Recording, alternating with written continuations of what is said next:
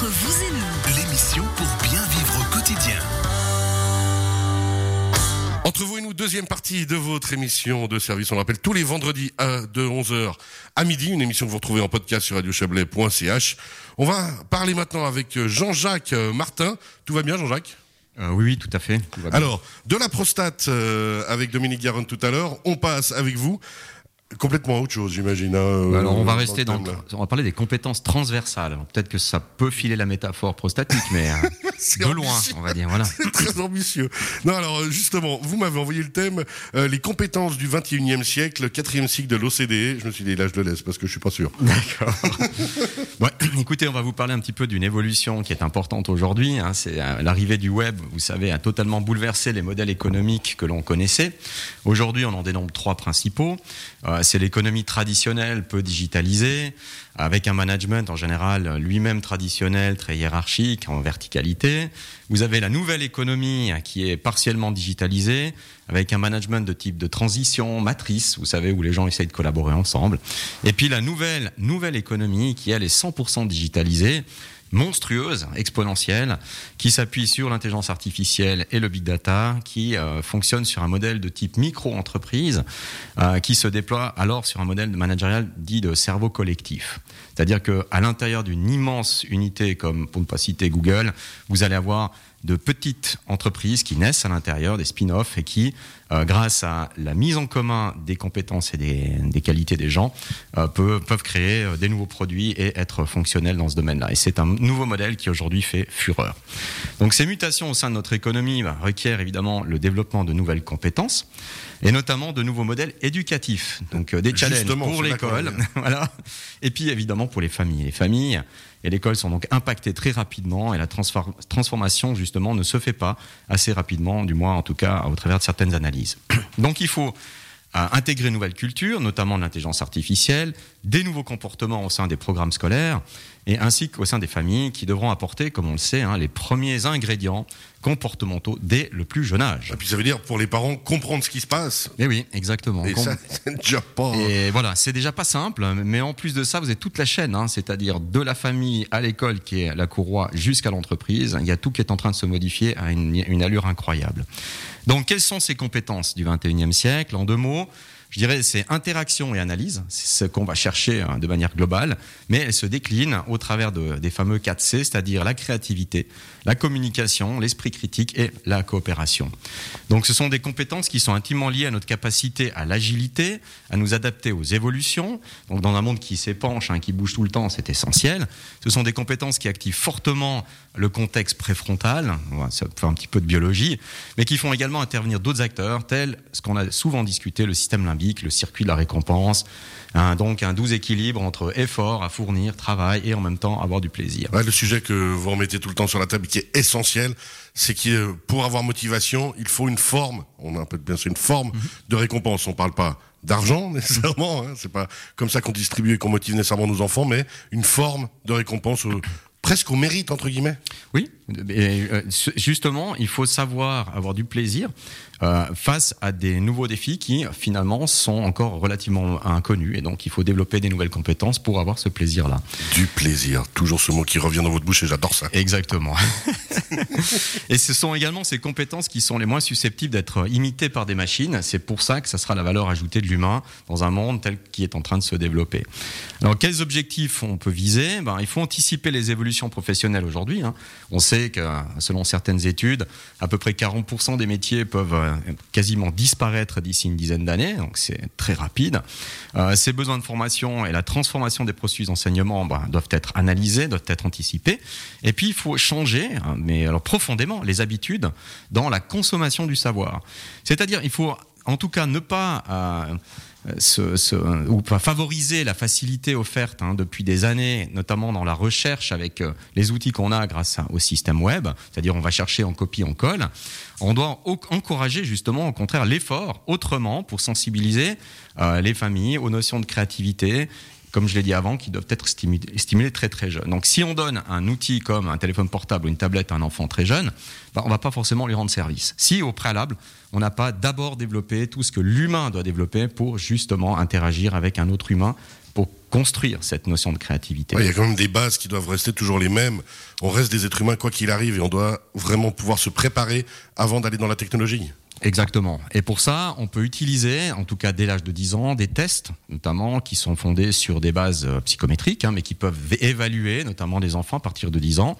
Pourquoi 10 ans? Parce qu'il faut déjà une certaine maturité euh, du cerveau pour s'évaluer soi-même. Il faut avoir une identité de soi, la conscience de soi. Et puis ensuite, il faut pouvoir en parler. Donc, il faut que le mot qui nous définit puisse être compris correctement par l'enfant. Donc, ces tests-là existent aujourd'hui. Il y en a beaucoup. Euh, vous pouvez les trouver sur Internet. Il faut juste faire attention à une chose importante, c'est qu'elles doivent être normées, scientifiquement validées, donc statistiquement, et que justement, elles ne soient pas uniquement utilisées pour euh, récolter des données sur vous. Ça, c'est très important. D'où le fait, justement, on a parlé en début d'interview, vous m'avez dit dans les notes, l'OCDE. Donc ça veut dire qu'on peut se baser sur ce que fait l'OCDE. Hein, Alors l'avantage, c'est un organisme universel. Vous trouverez les mêmes normes partout dans le monde. Le but, c'est d'avoir cette vocation de développer ces quatre compétences clés. Que vous soyez à Singapour, en Chine ou bien ici en Suisse, on aura la même vocation puisque cette globalisation de l'économie va transformer fondamentalement les habitudes économiques.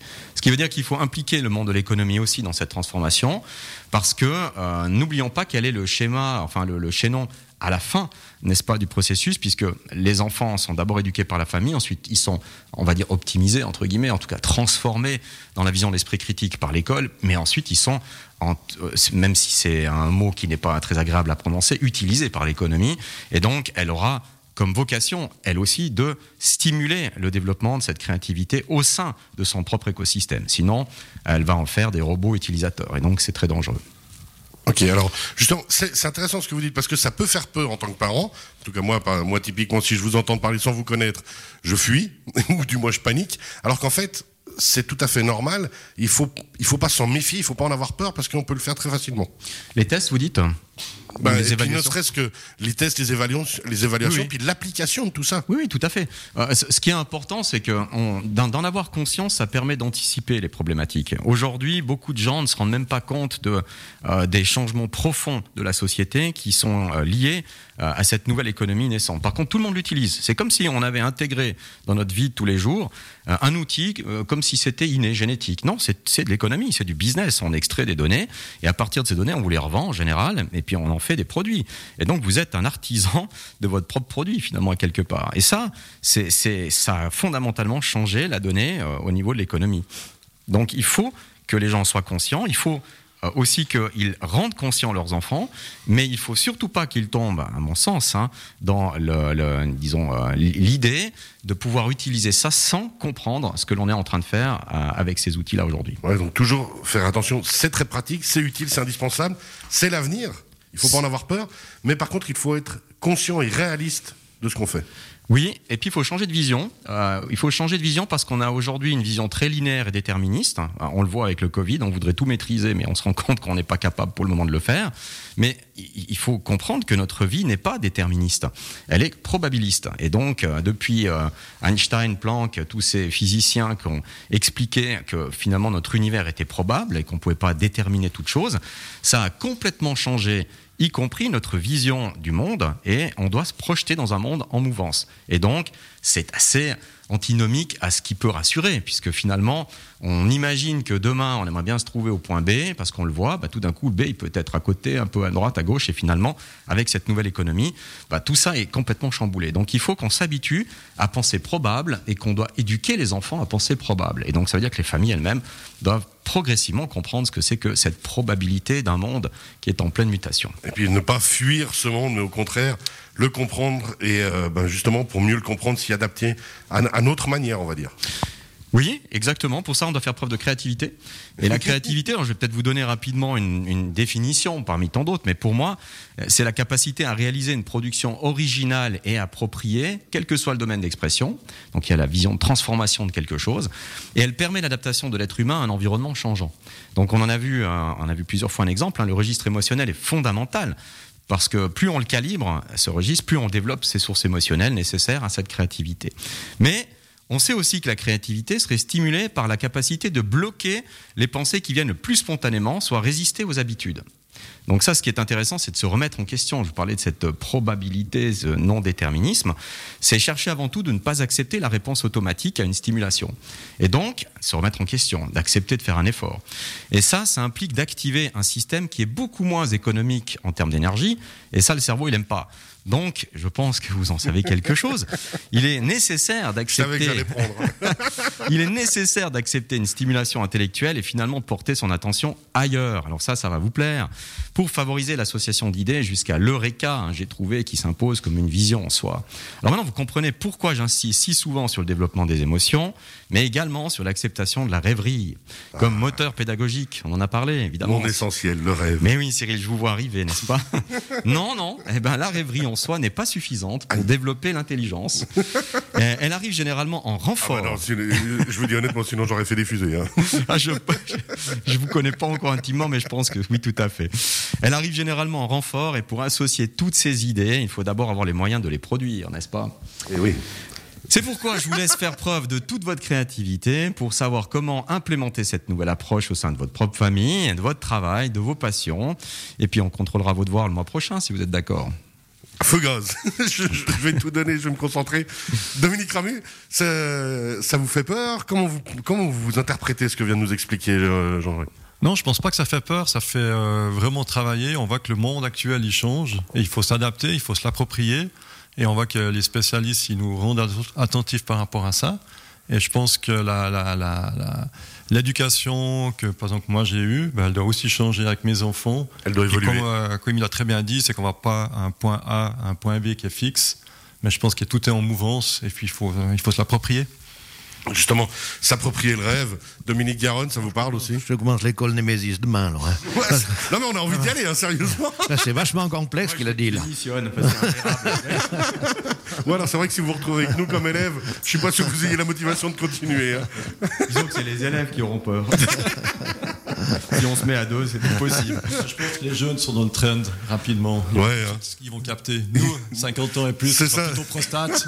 Et les jeunes, plutôt dans ce monde-là. On a des problèmes de prostate. Voilà. La prostate, elle nous parle plus que l'évolution de l'éducation. Si quelqu'un fait allusion au cerveau et à la prostate, là, c'est. Je démissionne. Ah, c'est les intestins, deuxième cerveau. La prostate, on n'a pas, pas défini encore. Merci beaucoup, Jean-Jacques Martin. Je vous en prie. On rappelle que cette euh, chronique, on la retrouve d'ici quelques minutes sur radiochablais.ch en podcast. Et vous, ben, l'école Némésis, on peut toujours aller sur école-némésis.ch pour toutes les informations et pour vous contacter. Très volontiers. On fait comme ça Oui, oui, avec plaisir. Merci. Troisième partie de l'émission. Dans quelques minutes, on va se retrouver avec vous, justement, Dominique Ramu de Roman d'énergie, pour parler, ben, là aussi, construction et développement, mais peut-être d'une autre manière. On est bien d'accord? On est d'accord. Alors à tout de suite. Merci beaucoup. Restez bien.